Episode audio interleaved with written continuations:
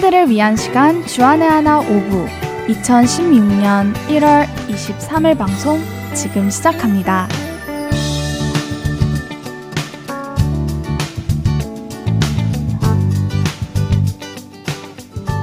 애청자 여러분 안녕하세요. 진행의 정다은입니다. 안녕하세요. 박윤규입니다.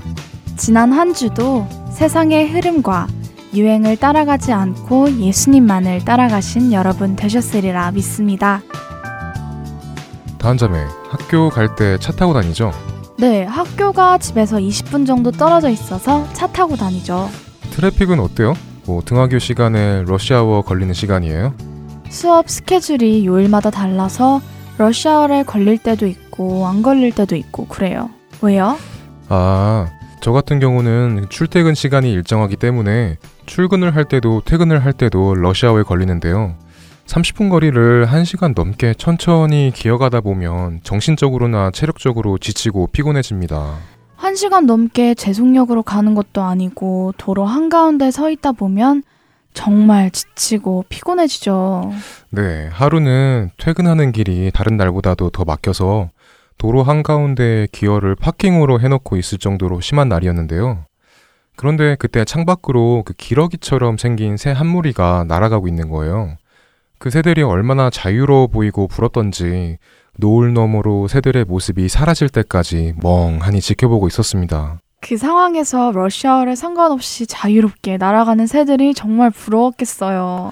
네, 그리고 제 차에만 비행 모드가 달려 있었으면 좋겠다라는 생각도 들었고요. 맞아요. 저도 차가 밀려서 꼼짝하지 못할 때 날아갈 수 있다면 참 좋겠다라는 생각이 들 때가 있었죠. 하지만 현실은 트래픽이 사라질 때까지 기다리는 것이겠죠. 첫 번째 찬양 듣고 오겠습니다.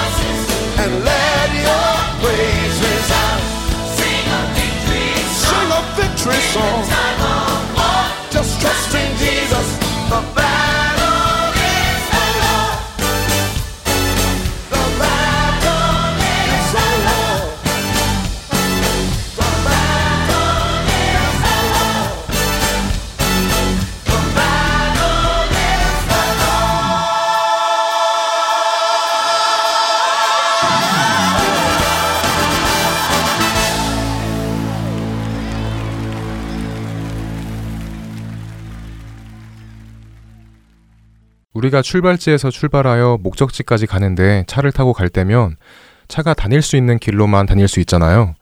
아무리 목적지에 빨리 도착할 수 있다 하더라도 영화같이 길이 아닌 평야나 사람들이 많은 광장이나 공원, 뭐 이런 곳을 뚫고 다닐 수도 없고, 시간이 배로 걸려도 놓여진 길 외에는 갈 수도 없잖아요.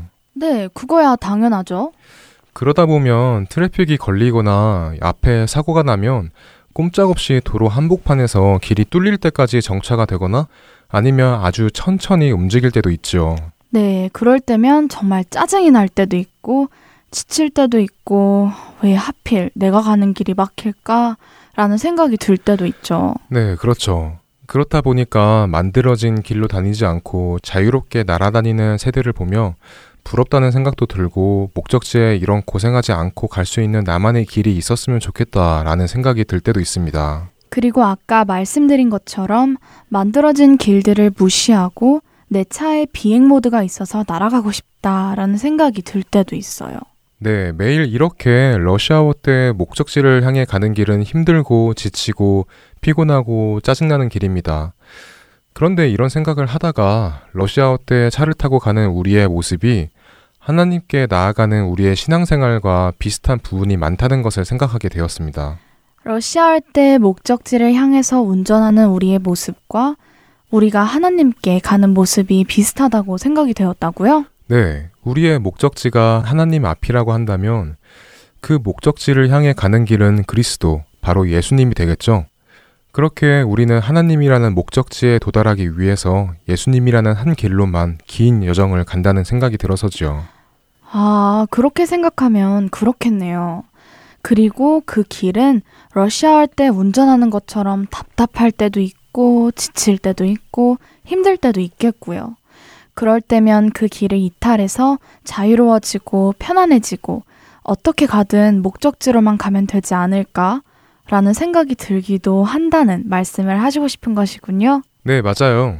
러시아 때그 길에서 10마일 이하로 움직이다 정해진 길이 아닌 자유롭게 날아다니는 새들이 부러웠던 것처럼 예수님이라는 길 위를 걸어가면서 답답하고 짜증나고 하다 보니까 정해진 그 길이 아닌 나만의 방법으로 나만의 길을 만들어서 보다 편하게 가고 싶은 마음이 우리 안에 솔솔 드는 때가 있지 않은가 합니다.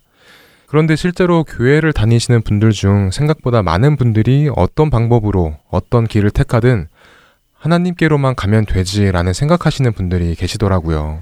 하지만 성경 말씀에서 말씀하다시피 하나님께로 가는 길은 오직 하나밖에 없잖아요. 요한복음 14장 6절 말씀 예수께서 이르시되 내가 곧 길이요 진리요 생명이니 나로 말미암지 않고는 아버지께로 올 자가 없느니라 라고 말이죠. 그렇죠. 길이고 진리이고 생명이신 예수님 외에는 하나님께로 갈 수 있는 길이 어느 길도 존재하지 않지요. 그런데 우리는 지금 이 시간에도 예수님이라는 길보다 조금 더 빠른 길, 조금 더 편한 길, 조금 더 자유로운 길이 있지는 않은가 두리번거리고 있다는 것입니다. 네, 하나님께로 나아갈 수 있는 길은 오직 예수님밖에 없는 아주 중요한 이유가 있잖아요. 원래 우리는 하나님과 원수 사이였고, 우리의 죄 때문에 하나님께 나아갈 수 없었고요. 하나님은 공의의 하나님이시기 때문에 죄를 심판하셔야 했고, 그런데 예수님께서 우리의 그 모든 죄를 짊어지시고 십자가에서 죽으심으로 원수 관계였던 하나님과 우리의 관계를 화목케 하셔서 이제는 하나님께 나아갈 수 있게 되었고요. 네, 맞아요. 원수 관계였던 하나님과 우리의 관계를 화목하게 하여 주신 분이 바로 예수님이시죠.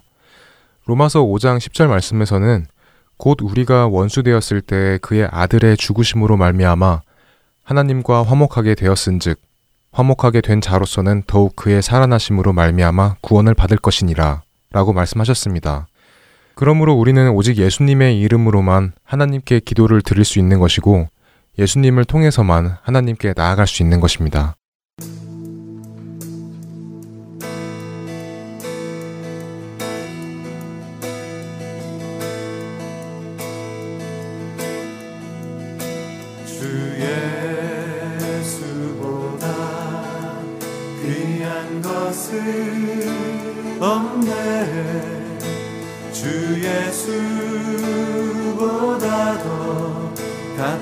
것은 없네 날 위해 죽으신 주 바꿀 수 없네. 세상 자랑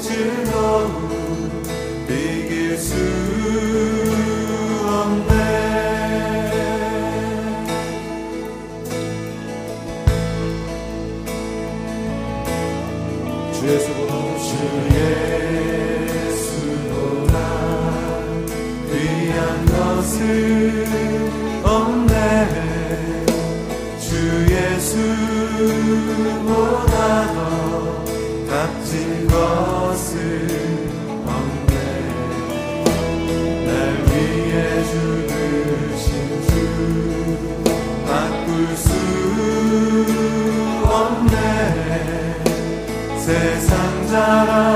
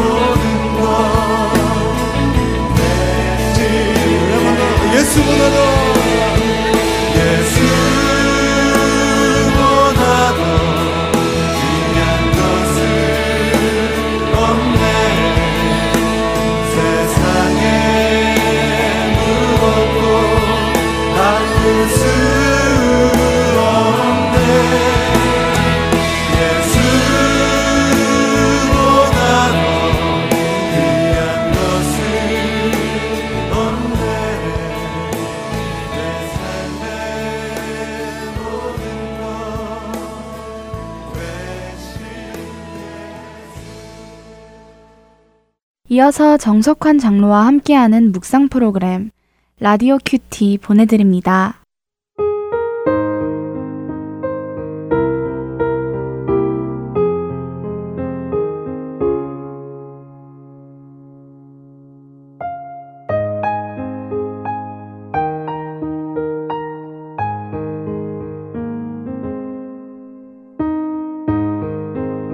그런즉 너는 알라 오직 내 하나님 여호와는 하나님이시요 신실하신 하나님이시라 그를 사랑하고 그의 계명을 지키는 자에게는 천대까지 그의 언약을 이행하시며 인애를 베푸시되 신명기 7장 9절 말씀입니다. 미국의 유명한 부흥 강사 월버 차만 목사가 영국을 방문했을 때 80세가 넘은 월리엄 부스 목사를 만난 일이 있었습니다.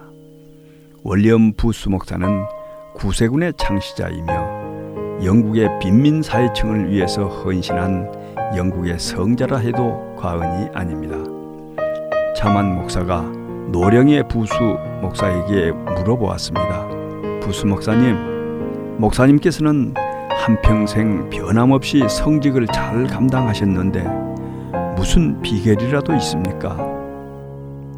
한참 동안 천장을 바라보던 부수 목사의 대답은 제가 비결을 말씀드리지요.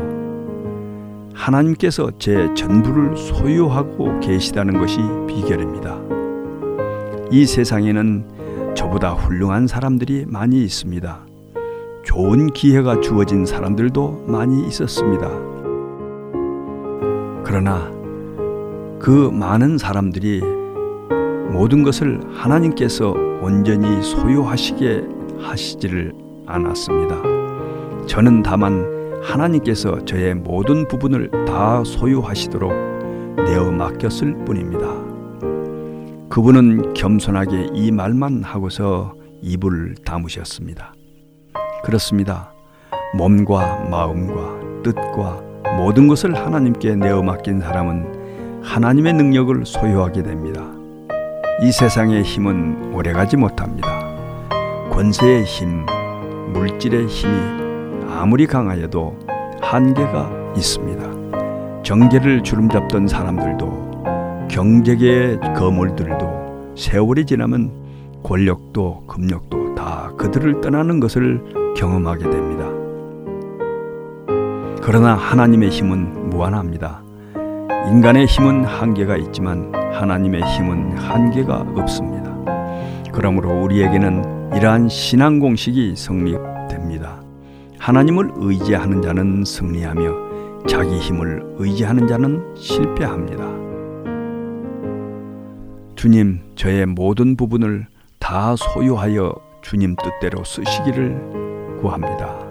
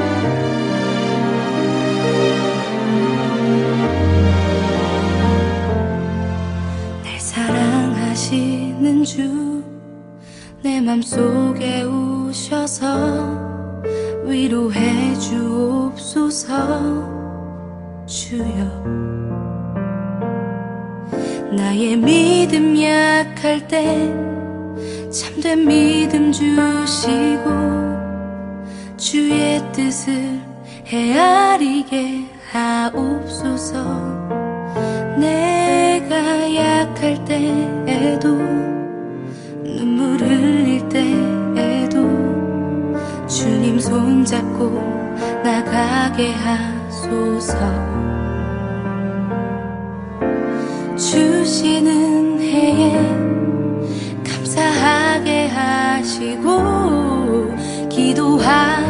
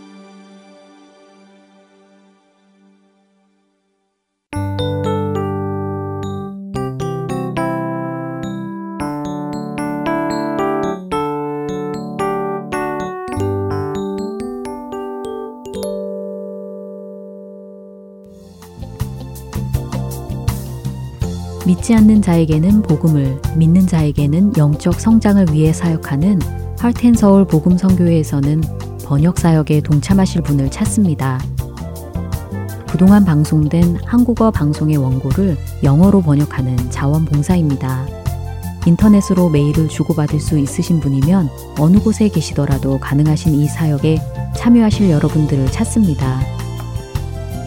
번역 자원봉사자에 대한 문의는 본 방송사 전화번호 602-866-8999로 연락 주시거나 이메일 주소 heartandsoul.org at gmail.com으로 문의해 주시면 되겠습니다.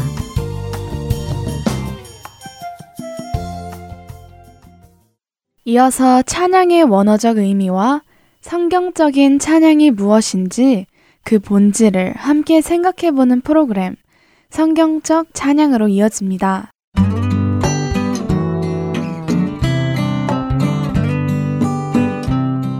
애청자 여러분 안녕하세요. 이 시대의 찬양 문화를 성경을 통해 점검해보는 성경적 찬양 진행의 박영규입니다. 여러분 안녕하세요. 강순규입니다. 네, 지난 시간에는 테일러라는 히브리어를 살펴보았습니다. 네. 우리 마음 깊은 곳에서 우러나오는 멜로디가 있는 찬양. 그래서 이 테일러 찬양을 드릴 때 하나님께서 보좌에서 내려오셔서 우리의 찬양 중에 거하신다는 말씀도 시편 22편 3절을 통해 보았습니다. 네, 물론 또 아무렇게나 노래만 부른다고 해서 오시는 것이 아니라 내 영혼 깊은 곳에서 하나님을 향한 그 찬양이 우러나올 때 그런 약속의 말씀이 이루어진다는 것을 말씀드렸죠. 어떠세요? 지난 한 주간 여러분들의 영혼에서 우러나오는 찬양을 들으셨는지요? 지난 시간에도 말씀 나누었지만 그렇게 자주 일어날 수 있는 일은 아니다라는 생각이 들더라고요. 네. 정말 주님과 깊은 교제 관계에 들어가야 나오는 찬양이라는 생각이 들었습니다. 맞는 말씀입니다. 어, 그러나 주님과 깊은 교제의 관계에 늘 들어가 있으면 또 늘 일어날 수 있는 일이기도 하지요. 젊은 시절 다윗은 늘 그렇게 하나님과의 교제의 관계 속에 있으면서 많은 시편을 만들었잖아요. 우리가 전심으로 하나님을 찾으면 그분은 우리를 만나 주십니다. 그것이 성경의 약속의 말씀이죠. 아멘. 그 약속의 말씀을 믿고 전심으로 주님을 찾는 우리가 되길 바랍니다. 네. 자, 지난 시간 마지막에요. 질문을 하나 드리고 마쳤습니다. 한 주간 생각해 보시라고 말씀을 드렸는데 어떻게 생각들을 해 보셨나요? 어, 어쩌면 질문을 드린 것조차 잊어버리셨는지도 모르겠는데요. 아, 네. 그 지난주 방송 끝에 예배 형식이 중요한가 아니면 마음이 중요한가라는 질문을 주셨죠? 네, 그랬죠. 지난 시간에 박용규 아나운서는 그 답을 바로 줄 수 있다고 하셨는데 혹시 한 주간 생각하시면서 처음 그 답에 변화가 있으셨습니까? 아니요, 변함 없었습니다. 여전히 예배는 마음이 더 중요합니다. 아, 그렇군요. 예배는 마음이 더 중요하다. 그렇게 생각하시는군요. 애청자 여러분들은 어떤 생각을 가지고 계신지 궁금하네요. 아마도 형식이 중요하다라고 대답하신 분들은 거의 없으실 것 같습니다. 네, 없으실 것이라 생각됩니다. 저는 오히려 이런 뻔한 질문을 하신 의도가 네. 이해가 안 되던데요. 말씀 잘 하셨습니다. 너무 뻔한 것을 물어볼 때는 그 의도가 분명히 있을 텐데요. 그 의도를 조금 생각해 보지 그러셨어요. 아, 맞습니다. 분명히 의도가 있었습니다. 어, 예배 형식이 중요하냐 아니면 마음이 중요하냐 이런 질문을 드리면요. 거의 모든 분들이 당연히 마음이 중요하지요 라고 대답하신다는 것을 알기 때문에 제가 그런 질문을 드린 것입니다. 그런데요. 답은 그것이 아니거든요. 어, 답이 마음이 더 중요한 것이 아니라고요? 네. 그럼 형식이 더 중요하다는 말씀이신가요? 아, 닙니다 제 질문을 제대로 듣지 않으셨어요. 어, 저는 예배에서 형식이 더 중요합니까? 아니면 마음이 더 중요합니까? 라고 묻지 않았습니다. 저는 예배의 형식이 중요합니까? 마음이 중요합니까? 라고 물었습니다. 그리고 그 대답은요. 형식도 중요하고 마음도 중요합니다. 이지요. 아, 이제야 무슨 말씀을 하시는지 알겠습니다. 네. 그러니까 그 예배는 형식도 중요하고 마음도 중요하다 그 말씀을 하시려는 것이군요. 네, 그렇죠. 그런데요, 왜 이런 질문을 드리고 또 답을 이야기하는가 하면요, 우리 안에는 때때로 극단적인 오해를 하는 경우가 있기 때문에 그렇습니다. 극단적인 오해요? 예, 그러니까요, 어느 중요한 것 하나를 우리가 생각하게 되면요, 다른 것은 중요하지 않다라고 오해하게 되는 것입니다. 예를 들면 예수님께서 오셔서 주신 새 언약, 이 신약을 주셔서 이것이 구원의 가장 중요한 열쇠가 되었습니다. 그렇죠. 그렇죠. 그래서 사람들은 구약은 중요하지 않다. 신약이 중요하다. 다른 말로 하면 율법은 중요하지 않다. 은혜가 중요하다라고 오해한다는 것입니다. 물론 우리는 은혜로 구원을 받고요. 예수 그리스도의 공로로 구원에 이르게 되었습니다. 율법으로 구원받는 것이 아니지요. 하지만 이것이 율법이 더 이상 중요하지 않다는 이야기는 아니라는 것입니다. 율법은 여전히 중요합니다. 어떻게 중요한가 하면요. 율법을 통해 우리는 하나님의 성품과 하나님의 뜻을 알 수 있기 때문이지요. 율법을 통해서 아, 하나님께서 이런 것들을 금하셨구나. 이런 것들은 허락하셨구나 하는 것을 알 수 있다는 말씀입니다. 지난 시간에 우리가 사랑하는 사람이 기뻐하는 것을 하는 것은 쉽지만 사랑하는 사람이 싫어하는 것을 하지 않는 것은 쉽지 않다라는 말씀을 나눴지요. 네, 그랬죠. 사랑하는 사람이 기뻐하는 것을 하는 것은 나도 기쁘고 사랑하는 사람도 기쁘기 때문에 쉬운데 네. 사랑하는 사람이 싫어하는 것을 하지 않는 것은 특히 그 사람이 싫어하는 것이 내가 좋아하는 것이라면 더더욱이 어렵다는 말씀을 나누었죠. 네. 그래서 내가 좋아하는 것보다 사랑하는 사람을 향한 사랑이 더 커야 그 사람을 위해 내가 좋아하는 것을 포기할 수 있다는 것을 나눴었습니다. 맞습니다. 예, 우리가요 성경이 없고 율법이 없으면요 하나님께서 무엇을 좋아하시고 무엇을 싫어하시는지를 모릅니다. 로마서 7장 7절을 보면요 율법으로 말미암지 않고는 내가 죄를 알지 못하였다라고 말씀하십니다. 그러니까 율법이 그것이 나쁘다라고 말씀해 주시지 않았으면 나는 그것이 나쁜 것인 줄을 몰랐을 것이라는 거죠. 중요한 말씀인데요. 이 시대의 기독교인들이 오해하는 것 중 하나가 바로 이것입니다. 우리는 은혜의 시대에 살고 있다. 그래서 예전 것은 다 필요 없다. 필요 없는 정도가 아니라 지켜서는 안 된다. 그것을 지키려는 것은 율법주의다까지 생각하는 분들이 계십니다. 그러나 결코 그렇지 않습니다. 율법은 꼭 필요합니다. 이 율법을 지킴으로 의로워진다는 말씀을 드리는 것이 아닙니다. 잘 기억하시기 바랍니다. 우리는 예수 그리스도로 의로워졌습니다. 그렇죠? 그렇죠. 그 예수님의 보혈로 의롭다 여기심을 받게 되었죠. 그렇습니다. 예수 그리스도로 의롭다 함을 받아서 의인이 되었습니다. 그렇다면 이제 의인답게 살아가야 하는 것입니다. 그런데 어떻게 사는 것이 의인답게 사는 것입니까? 하나님의 뜻에 맞게 하나님의 성품에 맞게 살아가야 하는 것이죠. 그리고 그런 세세한 일들이 성경 전체에 쓰여져 있는 것이고요. 그래서 단순히 신약 시대이니까 구약은 지켜서는 안 된다라고 극단적으로 오해를 하면 안 된다는 말씀입니다. 예를 들어 보겠습니다. 구약에 하나님께서 도둑질 하지 말라고 하셨습니다. 그렇죠. 예수님으로 인해 의로워졌기 때문에 이제는 도둑질을 해도 됩니까? 아니죠. 아니죠. 예. 더 나아가서 하나님께서 이제 너희는 그리스도로 인해 의로워졌으니 도둑질 하지 말라는 법을 지키면 안 된다. 가서 도둑질 해라. 라고 하시겠습니까? 아, 물론 아니죠. 결코 그러실 리가 없죠. 하나님은 변함없으신 하나님이시잖아요. 네. 예전에는 죄라고 하신 것이 이제는 죄가 아니다라고 하시지는 않으시죠. 또한 그리스도로 의로워졌으니까 마음대로 죄를 지어라라고 푸시하시는 분도 아니시고요. 그렇습니다. 그런데 우리는 오해를 한다는 것입니다. 레위기 19장 28절 보면요. 우리 몸에 문신을 하지 말라는 하나님의 율법이 있습니다. 가나안 민족의 풍습을 따르지 말라는 말씀이죠. 그런데 지금 우리가 은혜의 시대에 살기 때문에 이제는 몸에 문신을 하고 가나안 땅의 풍습을 따라도 된다는 말씀입니까? 어, 아니죠. 그러나 문신을 하고 가나안 땅의 풍습을 따른다고 해서 구원을 못 받는 것은 아니지 않나요? 아, 물론 그렇습니다. 구원을 받고 못 받고는 예수 그리스도를 통해 한 것이지 내가 무엇을 하고 하지 않고가 아니지요. 그러나 이것을 잘 생각해 보십시오. 본질이 무엇이냐 하는 것입니다. 지금 우리는 구원을 받느냐 아니냐를 이야기하는 것이 아닙니다. 거룩한 백성으로 부름받아 살아갈 때 하나님의 뜻을 따르느냐 아니냐에 대한 이야기를 나누는 것이죠. 나는 문신을 하고 싶습니다. 그러나 성경을 통해서 본 하나님께서는 문신을 하는 것을 기뻐하지 않으십니다. 싫어하십니다. 하지 말라고 하셨습니다. 내가 정말 하나님을 사랑한다면 나는 하고 싶은데 하나님이 싫어하시니까 하나님이 기뻐하시지 않으시니까 그분을 사랑해서 하지 않기로 하는 것입니다. 지금 이 말씀을 드리는 것입니다. 이 시대의 찬양 문화는 내가 좋은 것을 하나님께 가져다 드리는 문화입니다. 내가 즐기는 것을 하나님께 드립니다.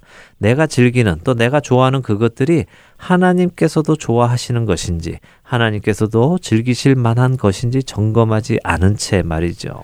그렇게 말씀하시니까요. 지금껏 우리가 드려왔던 것들 중에 우리가 드리기 전에 말씀의 근거에서 점검해보고 드린 것이 별로 없다는 생각이 들어서 마음이 무겁습니다. 또 굉장히 부끄럽기도 하고요. 네, 그래서 우리가 이것들을 점검하자고 이렇게 성경적 찬양이라는 프로그램을 만들게 된 것입니다. 어, 함께 이 문제에 대해서 계속 생각을 해보기 원합니다. 자, 다시 형식과 마음으로 돌아오지요.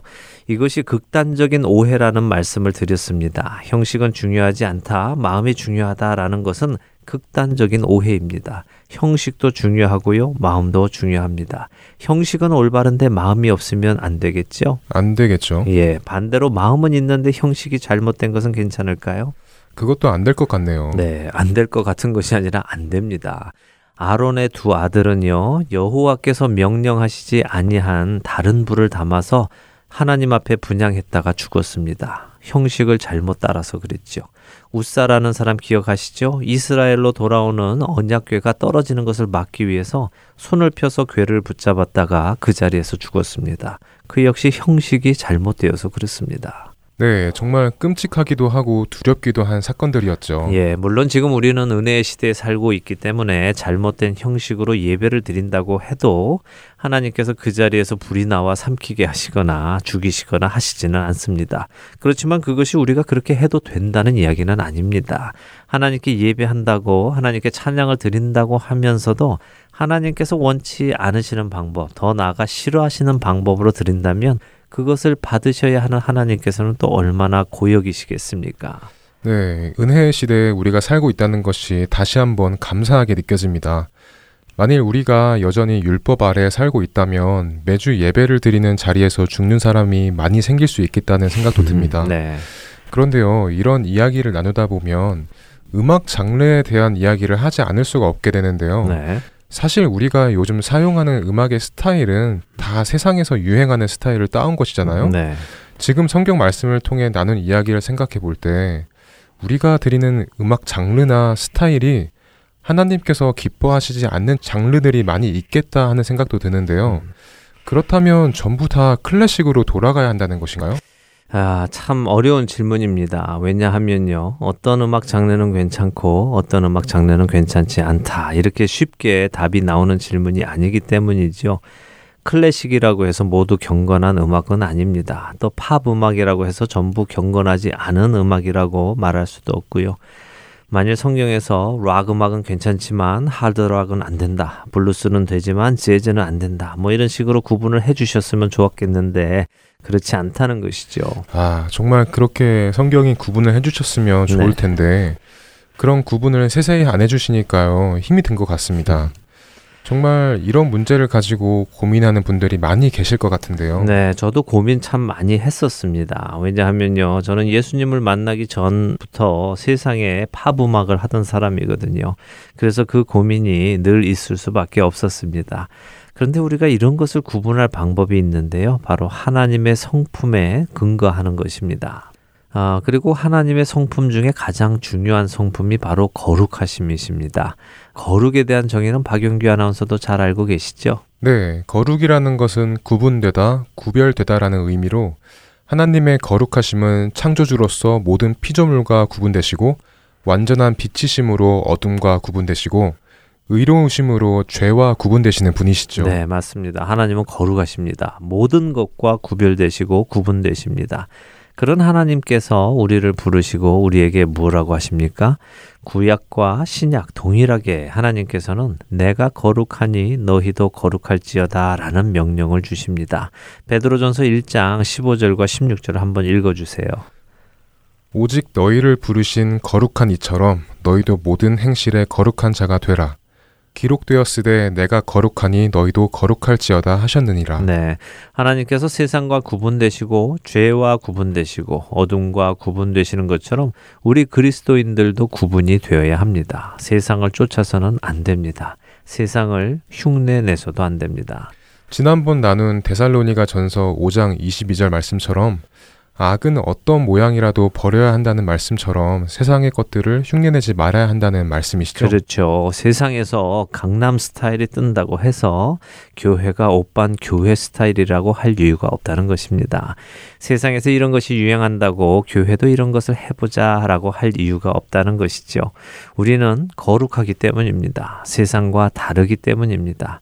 교회가 세상에 영향을 끼쳐야 하는 것이지 세상이 교회에 영향을 끼쳐서는 안 되는 것입니다. 교회가 세상을 흉내낸다는 것은 이미 거룩한 교회로서 그 거룩함을 잃고 맛을 잃는 것이라고 생각되네요. 네, 정확한 표현입니다. 교회가 거룩함을 잃는 것이죠. 그런데 때때로 이런 이야기도 듣습니다. 교회가 세상의 사람들을 얻기 위해서 세상 사람들이 사용하는 문화 코드를 사용해야 한다는 것이죠. 음, 사도 바울도 고린도전서 9장에서 여러 사람을 구원하기 위해 유대인들에게는 유대인과 같이 되고 율법 없는 자에게는 율법 없는 자와 같이 되고 또 약한 자들에게는 약한 자들 같이 되었다고 하시잖아요. 네. 그러니까 세상 문화 속에 있는 사람들을 구원하기 위해 그들과 같이 되는 것도 허용할 수 있는 거 아닌가요? 네, 그 질문에 대해서요, 두 가지를 생각해 보죠. 첫째는 사도 바울이 여러 사람의 모습이 되었다는 것은 여러 사람이 하던 악한 일을 흉내 내었다는 이야기가 아니라는 것입니다. 어, 그런 말입니까? 사도 바울이 우상을 섬기는 사람에게 복음을 전하기 위해 자신도 우상을 섬기며 전도했다는 이야기입니까? 혹은 또 몸 파는 사람에게 복음을 전하기 위해 자신도 몸을 팔며 전도했다는 말인지요. 어, 알코올 중독자에게 복음을 전하기 위해서 알코올 중독자가 되었다는 말이 아니지 않습니까? 당연히 그런 말은 아니겠죠. 그럼 이게 무슨 말이죠? 네, 사도 바울은요, 각 사람에게 맞추어서 복음을 전했다는 말입니다. 어, 성경은요, 어느 한 구절만 떼어서 그 구절만 가지고 어떤 이론을 만들어내면 안 됩니다. 그렇게 되면 반드시 치우치게 되지요.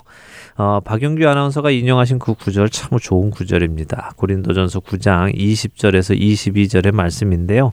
그런데 거기서부터가 아니라 그 앞에서 읽어보면 우리는 지금 사도 바울이 어떤 말씀을 하시는지 알 수 있습니다. 한 절 앞인 19절을 한번 읽어보시죠. 네. 내가 모든 사람에게서 자유로우나 스스로 모든 사람에게 종이 된 것은 더 많은 사람을 얻고자 함이라. 네. 모든 사람에게 종이 되었다고 하시네요. 네, 지금 사도 바울은 자신이 종이 되어야 할 이유가 없음에도 불구하고 많은 사람들이 구원에 이르게 하기 위해서 스스로 사람들의 종이 되었다고 말씀하십니다. 그들을 자신이 종처럼 섬겼다는 것이지요. 그와 함께 다음 절인 20절부터의 말씀이 시작되는 것입니다. 내가 종이 되었는데 유대인들에게는 유대인과 같이 된 것은 유대인을 얻기 위함이고 율법 없는 자에게는 율법 없는 자와 같이 된 것은 그들을 얻기 위함이고 약한 자도 마찬가지겠죠. 사도 바울은 섬김의 자리로 내려가서 그들을 섬기면서 복음을 전했다라는 말씀을 하시는 겁니다. 만일 누군가가 이 구절에 근거하여 복음을 전하겠다고 한다면 그 사람은 누구든지 자신이 복음을 전할 그 사람을 자원하여 섬기면서 복음을 전해야 할 것입니다. 사도 바울이 여러 사람의 모습으로 되었다는 것은 결코 그들이 하는 의롭지 못한 것들을 따라했다는 것이 아니라는 것을 기억해야겠군요. 그렇죠. 그리고 어, 두 번째로 생각할 것은요. 설사 사도 바울이 이 시대의 사람들이 생각하는 것처럼 세상의 문화를 수용해서 세상 사람들에게 다가갔다 한다 하더라도 그것은 사람들을 얻기 위한 수단이었고 목적이었지 하나님께 드리는 것을 세상의 문화를 수용해서 드렸다는 것은 아니라는 것입니다. 지금 우리는 하나님께 드리는 찬양의 형식이 옳으냐 옳지 않느냐를 논하는 것이죠. 하나님께 드리는 찬양의 형식이 세상의 것을 흉내내어 드리는 것이 되어서는 안 된다는 것이 확실하군요. 네. 말씀하신 대로 이 시대의 우리들은 거룩에 대한 본질을 많이 잊어버린 것 같습니다. 우리는 세상과 같지 않고 세상과 구분된 거룩한 사람들인데 자꾸 세상의 것을 흉내내고 쫓으려 하고 닮아가려 하는데 그것은 결코 성경적인 것이 아니고 또 하나님의 백성답지 않은 일이라는 것을 다시 생각하게 됩니다. 한 주간 이 거룩함에 대해 다시 묵상하며 내가 그리스도인답게 거룩한 삶을 살아가고 있는지 점검해 볼 수 있길 바랍니다. 네, 꼭 그렇게 되기를 바랍니다. 아, 오늘은요 여기서 마치고요. 어, 다음 주에 계속해서 또 이야기를 나누도록 하죠. 네, 저희는 다음 주 이 시간에 다시 찾아뵙겠습니다. 안녕히 계세요. 안녕히 계십시오.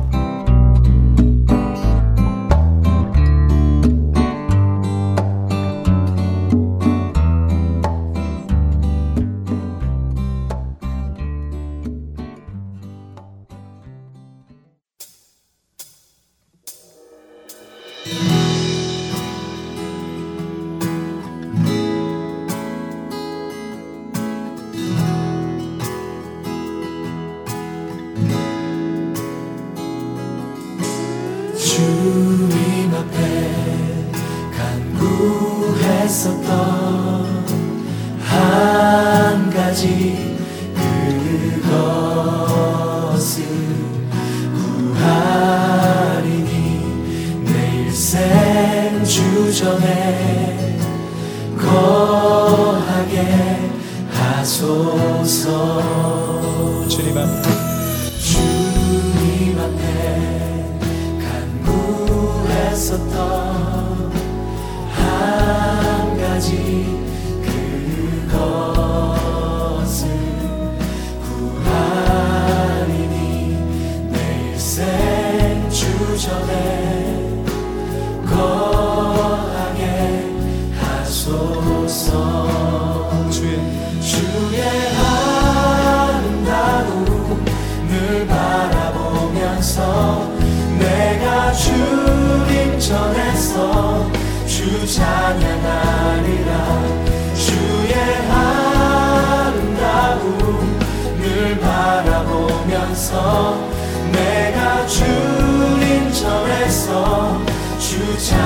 찬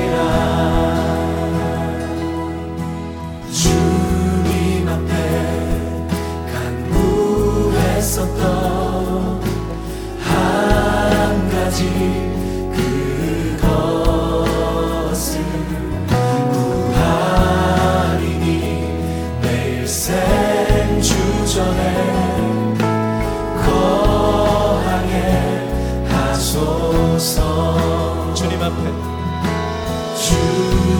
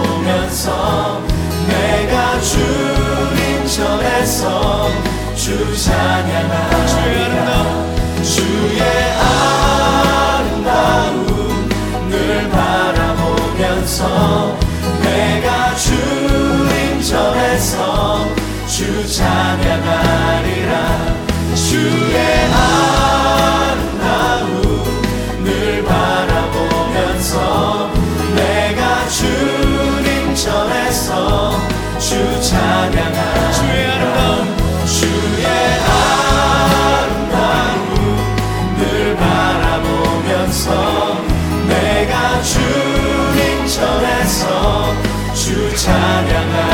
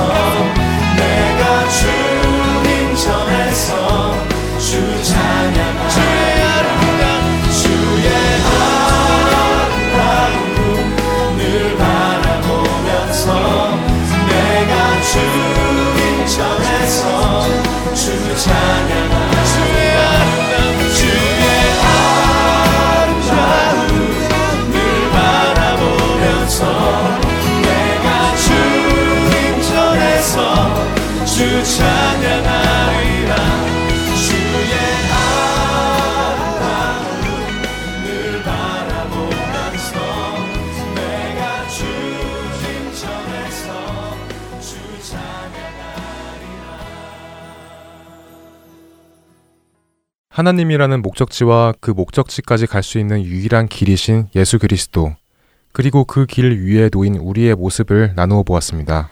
네, 예수님이라는 길 위를 걷는 것이 때로는 지치고 고통스러울 때가 있습니다. 그럴 때마다 우리는 정해진 길이 아닌 편하고 차선이 많아 막힐 염려가 없는 길을 찾습니다. 네, 그런데 모순이 하나 있는데요. 예수님의 길이 아닌 다른 길을 택하면서도 최종 목적지는 하나님이 되길 바란다는 것입니다. 왜냐하면 지옥이 아닌 천국을 가야 된다는 생각 때문이죠. 이것은 믿지 않는 자들뿐만 아니라 믿는 자들까지 포함이 되는 사실입니다. 하지만 앞서 말씀드린 바와 같이 하나님께로 가는 길, 천국으로 가는 길은 예수 그리스도밖에 없다는 것을 말씀을 통해 알 수 있습니다. 네, 그렇습니다. 가는 길이 험하고 지루하고 힘들고 지쳐도 하나님께 갈 수 있는 길은 오직 예수 그리스도 뿐입니다. 길이 아닌 곳에 길을 내어 새처럼 자유롭게 날아다닐 수는 없습니다. 이 세상에서의 자유를 부러워하는 우리가 아닌 하나님 나라에서의 자유만을 바라보며 모두 한 마음으로 우리 삶의 러시아어를 이겨내는 우리 모두가 되기를 소망합니다. 청년들을 위한 방송 주안의 하나 오부 여기에서 마치겠습니다. 오늘도 예수님 오시는 그날만을 기대하며 저희는 다음 주 이 시간에 다시 만나 뵙겠습니다. 지금까지 원고와 진행의 박영규 그리고 정다은이었습니다. 애청자 여러분, 안녕히 계세요. 안녕히 계세요. 주의 보좌로 나갈 때에 어떻게 나가야